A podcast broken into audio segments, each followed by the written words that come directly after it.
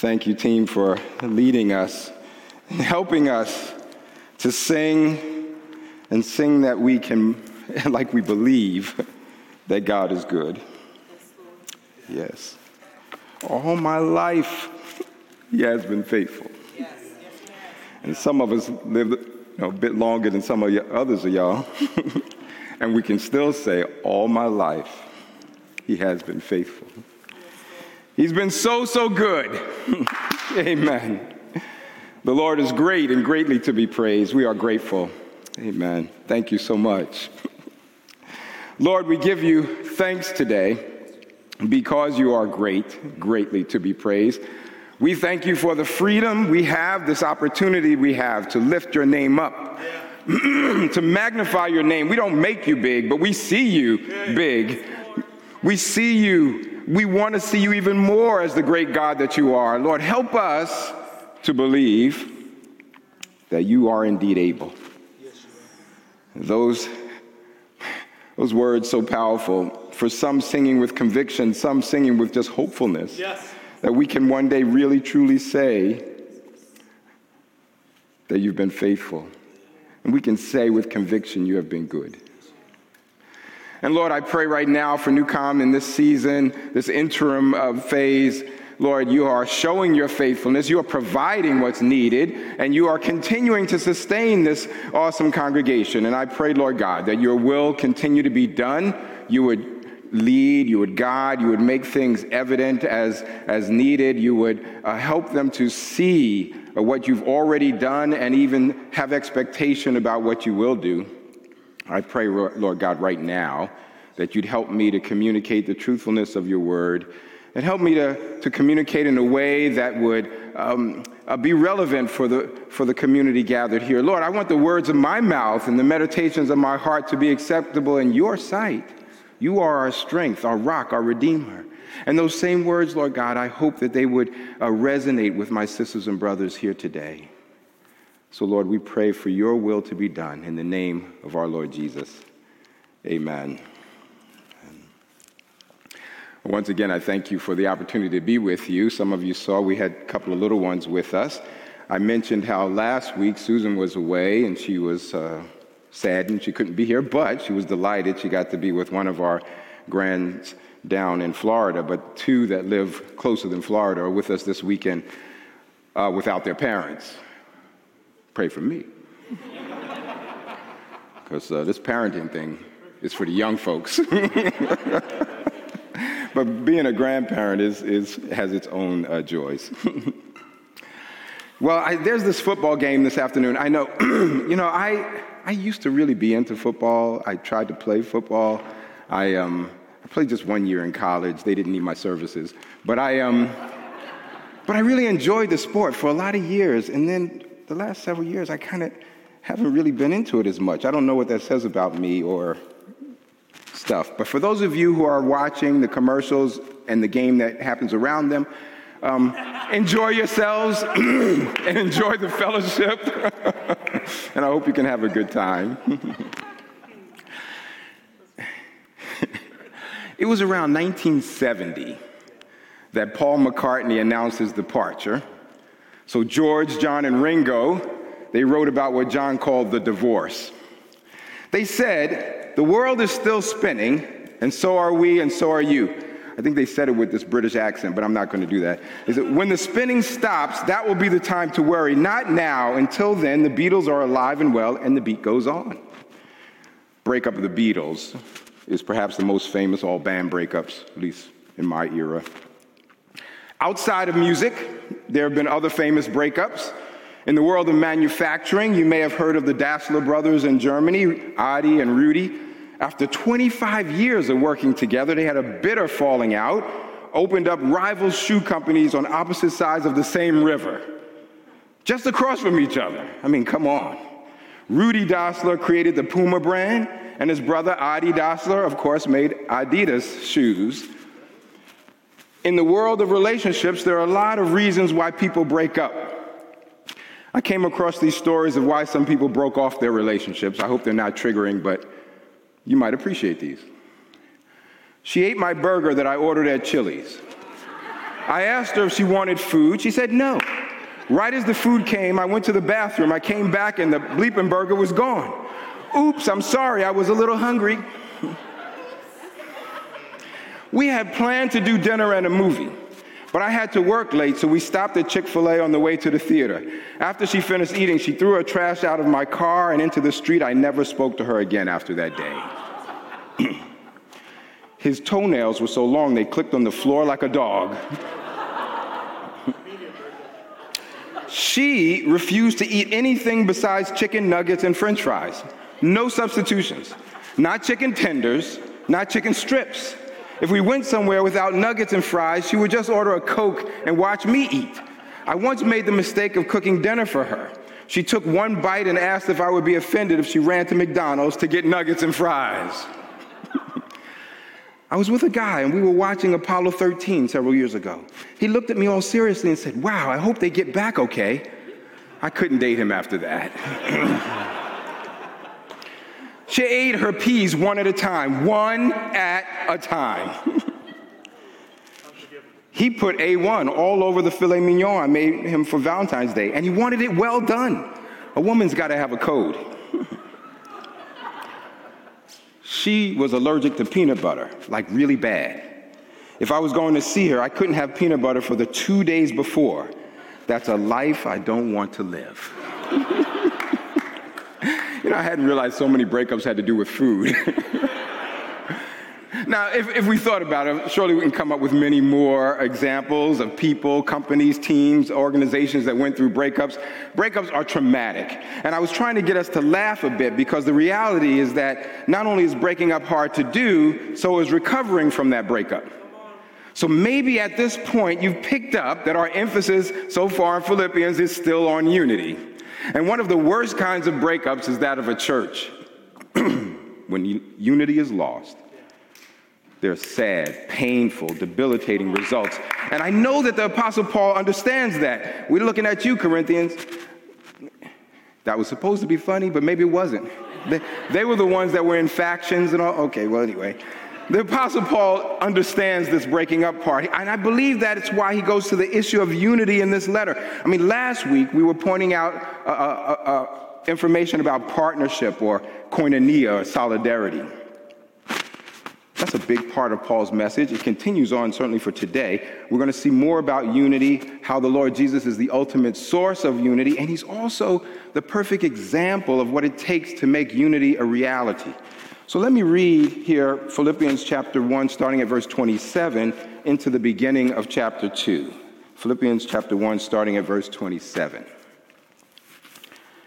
Only live your life in a manner worthy of the gospel of Christ, so that whether I come and see you or am absent and hear about you, I will know that you are standing firm in one spirit, striving side by side with one mind for the faith of the gospel and are in no way intimidated by your opponents. For them, this is evidence of their destruction, but of your salvation. And this is God's doing. For he has graciously granted you the privilege not only of believing in Christ, but of suffering for him as well, since you are having the same struggle that you saw I had, and now hear that I still have. If then there is any encouragement in Christ, any consolation from love, any sharing in the Spirit, any compassion and sympathy. Make my joy complete. Be of the same mind, having the same love, being in full accord and of one mind. Do nothing from selfish ambition or conceit, but in humility regard others as better than yourselves. Let each of you look not to your own interest, but to the interest of others. Let the same mind be in you that was in Christ Jesus, who, though he was in the form of God, did not regard equality with God as something to be exploited, but emptied himself, taking the form of a slave, being born in human likeness. And being found in human form, he humbled himself and became obedient to the point of death, even death on a cross. Therefore, God also highly exalted him and gave him the name that is above every name, so that the name of Jesus every knee should bend in heaven and on earth and under the earth, and every tongue should confess that Jesus Christ is Lord to the glory of God the Father. The Lord adds blessing to the reading of his word. This is the word of the Lord. Now, whenever, or most ever, the Apostle Paul discusses ethical behavior, he follows the Jewish tradition of using the word walk as for a descriptor of how we should live. And he's making a transition here to talk about how we should live after he's been reflecting on his situation and praying for this community. You might be familiar with the beginning of Psalm 1 Blessed is the one who does not walk in step with the wicked. So, in Jewish thinking, walking is a metaphor for living. The same is the case when Jewish writers write in the New Testament. Sometimes our English transla- uh, translations, they, they will obscure that and they'll use the word live because that is what he means. But actually, most typically, Paul uses the word walk when he talks about godly behavior. Now, there are too many examples to share with you. I'm just going to mention one just to make my point and hopefully will resonate with you. He writes this to the Corinthians in the second letter For we walk by faith, not by sight. Walking, living, a way of life. If we could understand and appreciate the significance of this image of walking, that it's so much throughout the Bible, it's especially interesting and noteworthy that Paul doesn't use the word here when he starts discussing upright behavior with the Philippians. Right here in verse 27, the Apostle Paul moves from introductory matters, words of admonition. He's getting very pastoral. And instead of using his typical word walk, he switches up and he uses a word that's very rare in the Bible. In fact, it's only here and one other place. And, um, and it comes from the world of civics. Now, I'm often reluctant to mention Greek words from the pulpit, but the sound of this one will help to make my point. He uses a word here, politeuestai. It, it's related to the word polis, if you can hear that, the Greek word for city or state. We get words like policy and politics from that word. So this word, politeuestai, literally means conduct yourself as a good citizen. Hmm. The Apostle Paul, he is playing off of this concept of citizenship, and he does it to a group of people who are particularly aware of what that means. See, this, this Philippian community is known for their devotion to Rome and their understanding of good citizenship. They, they well understood this. Philippi was no ordinary Roman city. And I mentioned to you last week that we get a little intro to uh, Philippi back in, in the book of Acts in chapter 16. I'm not going to go all the way back there again, but it's there in 16 that Luke calls Philippi a protos city, a first city, a leading city. Not the capital of the empire, but a very special and powerful city. It would be like New York for us. You know, it's not the capital of the United States, but it's a leading city. Philippi was a colony of Rome also, and Luke points that out a colony of Rome. As a colony, it enjoyed a special status with the empire. It was exempt from certain taxes. It was, it was interestingly initially populated not just by farmers, but by ex military, soldiers, veterans, people most loyal to the empire. So when Paul says, conduct yourselves as good citizens with respect to the gospel, they, there's some images that would have popped into the Philippians' heads. The Philippians understood good citizenship to mean a commitment to the community, to the polis. This is how one, one scholar describes it. To the ancient Greek, the state, the polis, was by no means merely a place to live. It was rather a sort of partnership formed with a view to having people attain the highest of all human goods. Here in the state, the individual citizen developed his gifts, realized his potential, not in isolation, but in cooperation. Here he was able to maximize his abilities not by himself or for himself, but in community and for the good of the community. As a consequence, mutuality and interdependence were important ideas inherent in the concept of polis. To live as a citizen, therefore, meant for the Greek and later the Roman rights and privileges, but also duties and responsibilities. Now, of course, those words apply to the citizens, not to the enslaved population. We'll come back to them in a moment. But did you catch that part about mutuality, interdependence? This is what Paul wants for this community, and I'm sure we want it for ourselves too. But he's saying how you achieve this is not the way typical Philippian society would have taught you to achieve it. Paul is telling these folks to live in their Roman colony as worthy citizens of their heavenly home. A little later, chapter 3, verse 20, he's going to play off of this very word, and he's going to say, Our citizenship is in heaven. It's from there that we are expecting a Savior, the Lord Jesus Christ. Our citizenship in heaven. Dr. Martin Luther King Jr. understood this concept found here in Philippians. He preached a sermon that plays off of this very letter and this very notion. The sermon is entitled Paul's Letter to America. Now, here's a little bit of what that said. But, American Christians, I must say to you, as I said to the Roman Christians years ago, be not conformed to this world, but be ye transformed by the renewing of your mind. Or, as I said to the Philippian Christians, you are a colony of heaven. This means that although you live in the colony of time, your ultimate allegiance is to the empire of eternity.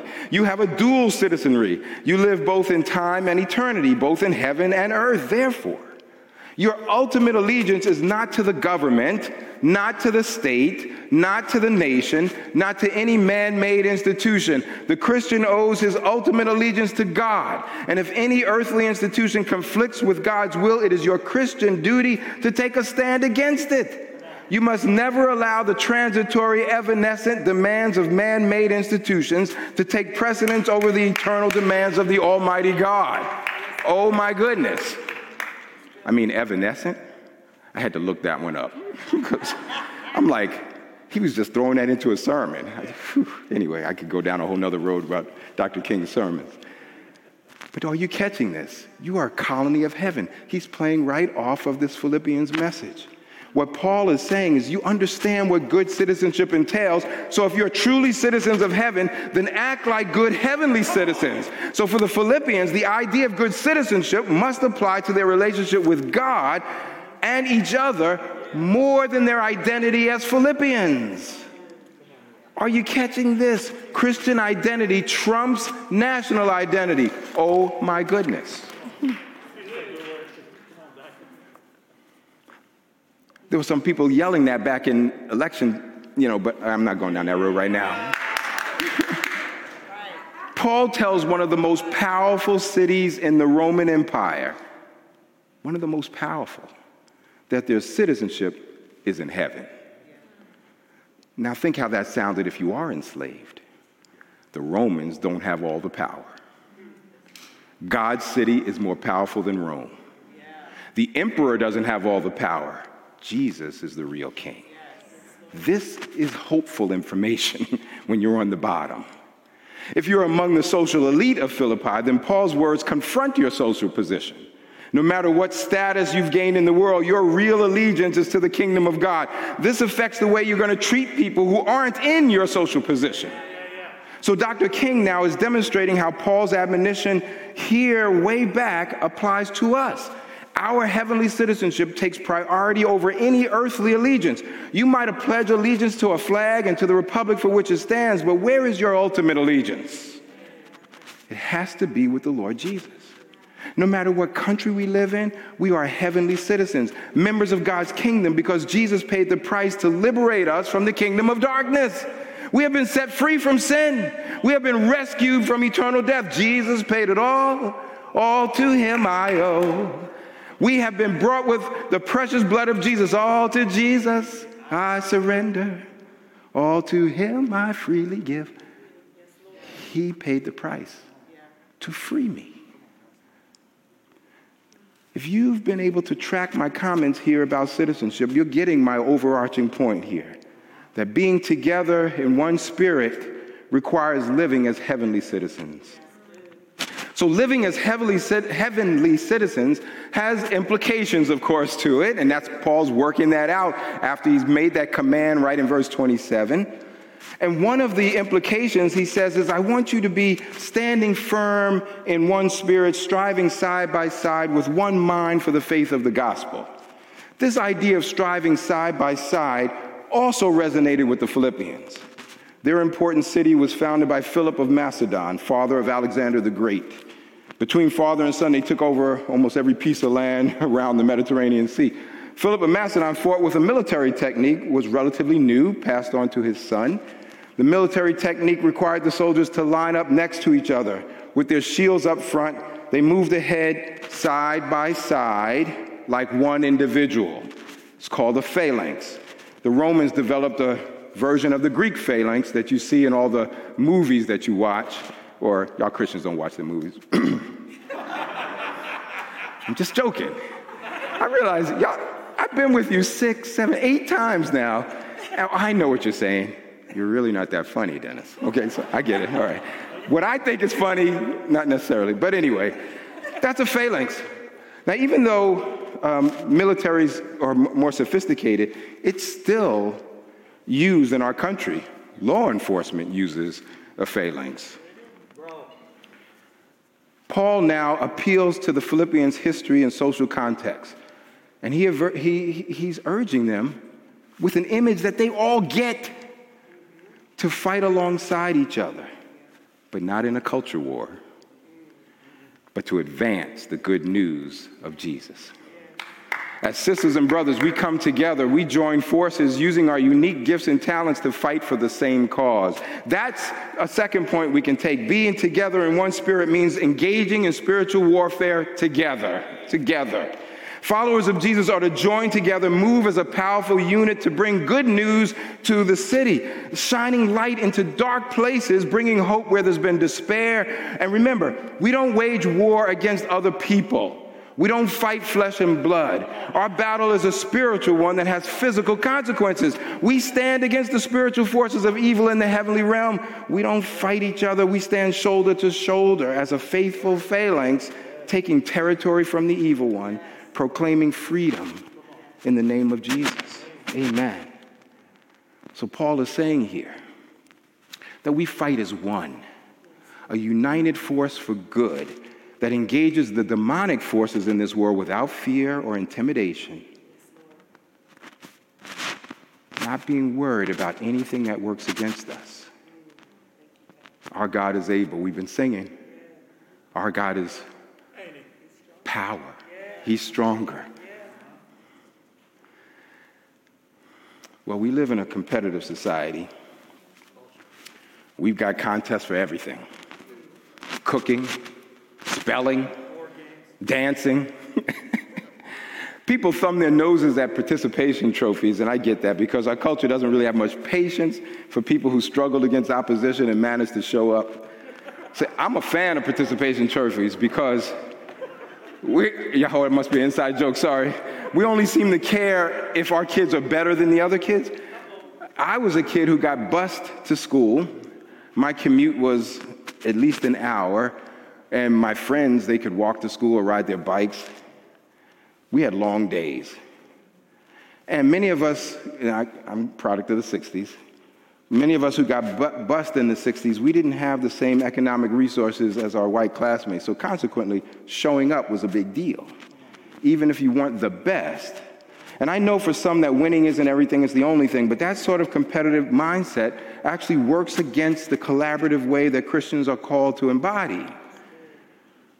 So y'all can hit at me later, but you know, I'll be gone after February, so y'all can, y'all can work that one, out, at least from up here, and y'all can work that one out. But I really think the competitive spirit that's at work in our society hurts us. My last point for today gets at the heart of what it means to be together in one spirit. The beginning section of Philippians 2 is helpful, showing us what's necessary for joyful solidarity. And there's, there's no secret here. Paul is emphatic. He says that being together in one spirit requires humility. Now, I could say a whole lot about this. I, I um, uh, the, the word that he uses, and I'm not going to give you this Greek lesson, don't worry, but it's the, it's the only time it's used positively. His contemporaries, the Stoics and even Josephus, they use the word in a negative way. And Paul raises this profile of humility. He shows it's actually the Jesus way. Supposedly, the great composer and conductor Leonard Bernstein was asked, What instrument is the hardest to play? I don't even know if y'all ever heard of Leonard Bernstein. Now think about it. You know, da-na, da-na, Yes. Yes. West Side Story. That was my little, okay. Anyway, the first one. Yeah, okay. What instrument is the hardest to play? His response was second fiddle. Y'all know the idiom second fiddle? Okay, good. I was going to say it's like not being in the spotlight. Then I realized spotlight is also an idiom, it's also a, an image. Now, I don't follow professional baseball, uh, I'm sorry, basketball. Oh my goodness. One of those sports. No, actually, I like sports. I just messed up. right now, I'm referring to basketball. Um, but it was about 12 years ago that the Miami Heat made news after picking up uh, some talented free agents, including LeBron James. At the time, the Lakers coach, Phil Jackson, at the time, he made this comment They got great talent. There's no question about the talent they have. But talent doesn't always win. The team that shows the best teamwork will win it. And the coach had a point because despite all the star power, the team initially struggled to win a championship. A year after Coach Phil Jackson's comments, a publication coming out of the business world featured an article entitled, What LeBron James and the Miami Heat Teach Us About Teamwork. At one point in the article, the author writes about the chemistry of teamwork. He says this Chemistry takes time. The most successful superstar teams embrace shared leadership, says Richard Hackman, a professor of social and organizational psychology at Harvard. The players respect one another's individual skills, even learn from one another. In the last year, the Miami franchise has increased in value a league high 17%, according to Forbes. Imagine the impact an NBA title would have. The biggest obstacle to getting there is the blame game. Will the players resist second guessing one another when they fall behind? True brothers don't point fingers. They believe in their mission and fight hard to cover one another's back. This is what any team aspires to passion, unity, and an absolute conviction that you can achieve whatever you want as a group. There's a lot to be said for how we all work together in the days and weeks ahead. The right chemistry requires humility. Say that again. The right chemistry requires humility. Amen, my brother. You've all been gracious listeners when I mention some of my academic work or if I talk about a Greek word and such like that. I, this, this is fun for me, so I appreciate it. I won't get carried away. But I did um, submit a manuscript to a publisher of a biblical analysis of humility. It's going through the editing process right now. It's been, it's, a, oh, thank you. It's a, it's a big deal to me to trace the nature of humility in the Bible and see not, what, does it mean biblically speaking? Because humility is critical for healthy Christian community, but it often gets misunderstood and maligned. Humility is not the same as humiliation, even though the words have a, a, a common uh, English background. Humility is a voluntary position of submission to God. When we submit to God, we become increasingly aware of others. We are increasingly aware of injustice. We are increasingly aware of other people's pain. We become attuned to the voices of the downtrodden. We become increasingly sensitive to the needs of our neighbors. When we learn the way of humility, we find that we don't need to join every fight that people try to join us into. We don't need to respond to every insult. We don't need to be combative, argumentative, or insecure. Now, I realize some people think humility is passivity. Jesus was humble, not passive. Humility is active. It requires great strength. It takes much more power to find solutions to problems and work against injustice than to retaliate with violence. It's like what Dr. King wrote strength to love. Indeed, it takes strength to love, and humility is love's collaborator. When it comes to, oh, I like that. I should tweet that.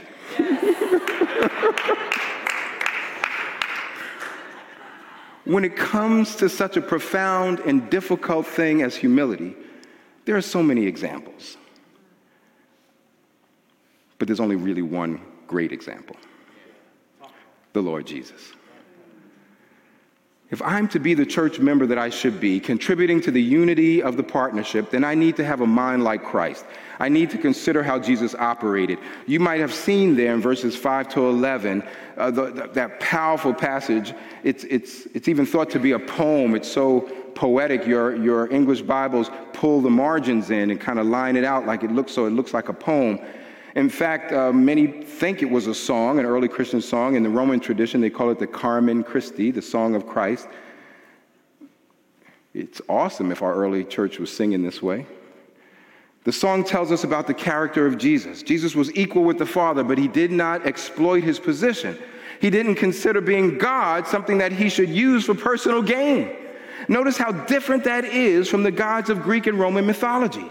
Those gods are capricious, fickle, self centered. By contrast, Jesus wasn't fixated on power or privilege. Instead, our Lord emptied himself, poured himself out. He gave himself on behalf of others. He became a human being, taking on the form of an ordinary person, even a slave. And Jesus, God in flesh, purposefully submitted himself to the Father, becoming obedient, so obedient that he let human beings nail him to a cross, even though he had done nothing wrong.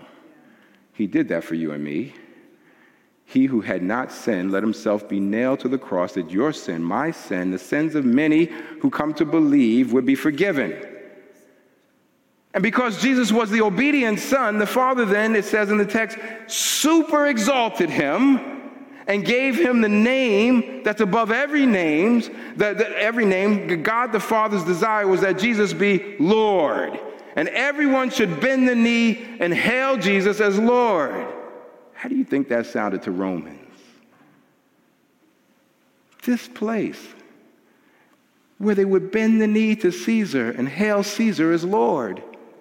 Paul says that God exalted Jesus, the lowly servant, born in a lowly manger, raised in lowly Nazareth.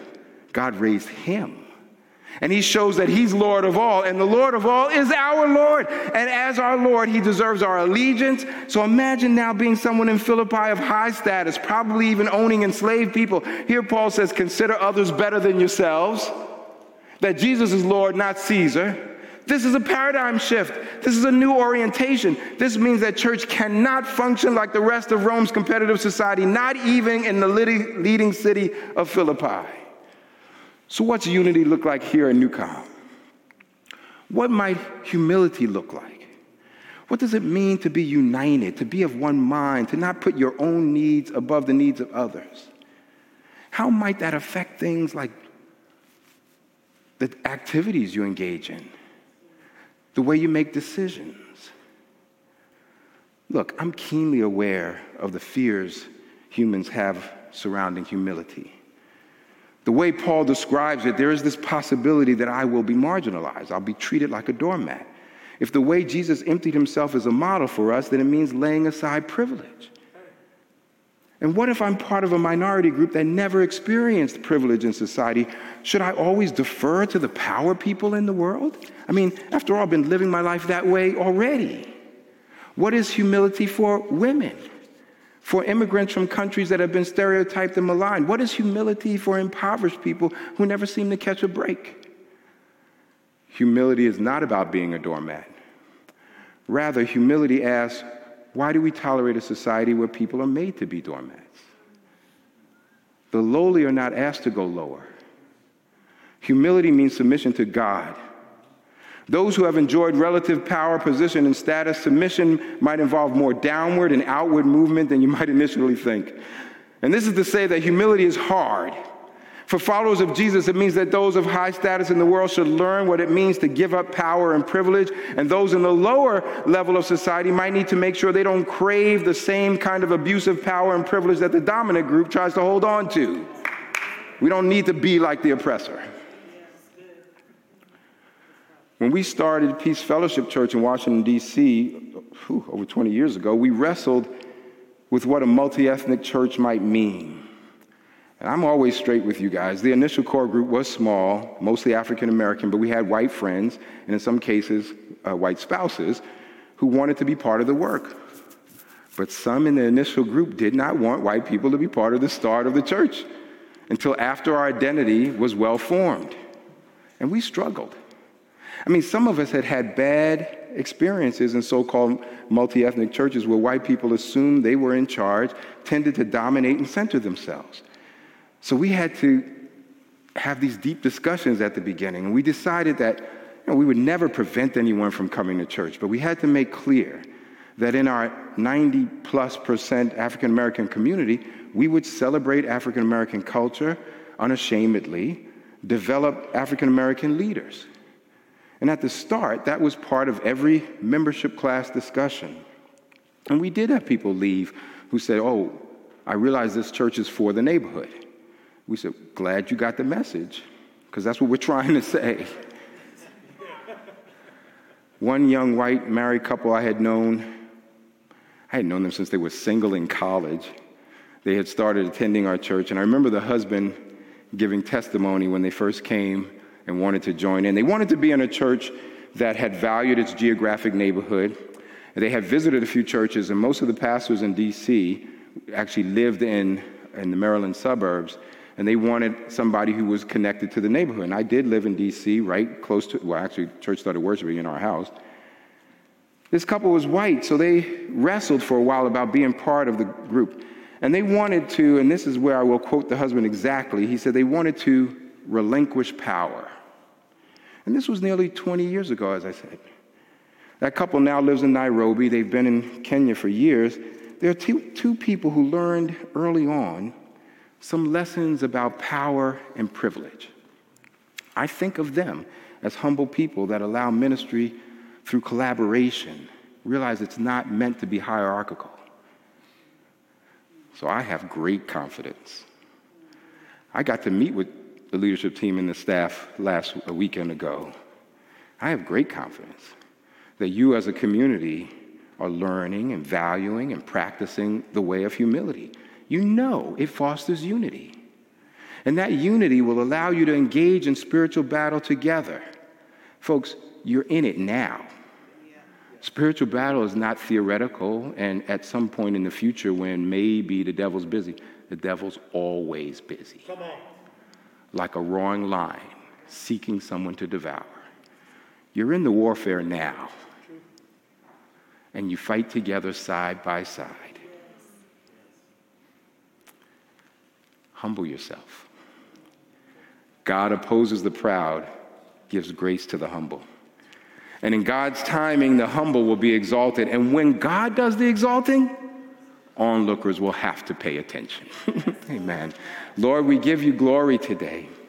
We thank you because you are great and greatly to be praised. I thank you so much, Lord, for the example of Jesus, the Lord of all, who submitted himself and, and, and tabernacled with humanity and, and became uh, like, like the rest of us, but didn't commit evil. Instead, showed us the way. Oh Lord, we want to be like that. We want to practice this way that doesn't hold on to power at every cost. that doesn't exploit position for any personal gain. that doesn't grasp and grasp and grasp, but instead gives and gives and gives. Lord, help us because we will change the paradigm for what ministry can look like when we learn even more so how to serve one another in love. Lord, I thank you so much for New Community. I thank you for what you're doing here. Lord, I, my heart is, is greatly warmed and encouraged seeing the way this community is striving to be like you and be light here in this city. Have your way, Lord, I pray in the name of Jesus. Amen. Amen. Glory to